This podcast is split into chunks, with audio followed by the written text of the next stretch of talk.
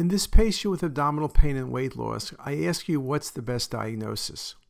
When you look at the images, what you see is that the body and tail of the pancreas have a different attenuation than the head of the pancreas, but also it's edematous. And what you see is a low density halo around the pancreas.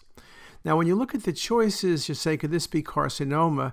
I guess you would have to say there's a proximal lesion, and that's why the pancreas looks different, but then you would see a dilated duct. Lymphoma can be diffusely infiltrating, but that halo I'm describing is not something you would see, and isolated pancreatic lymphoma obviously is exceedingly rare. So now we're dealing with two choices, B or D, or acute pancreatitis or autoimmune pancreatitis. Well, the answer surely is pancreatitis. They each have that word. But to be more precise, the halo around the lesion, the diffuse edema, is classic for acute pancreatitis, but it's really classic for autoimmune pancreatitis. And so with autoimmune pancreatitis, you have a halo, you have diffuse enlargement of the gland.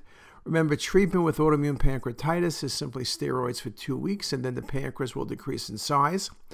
This case, I don't think I would confuse with a cancer, but remember at times, autoimmune pancreatitis can be confusing with a mass, as it can present as a pancreatic head mass, for example, with dilated pancreatic duct and dilated common duct.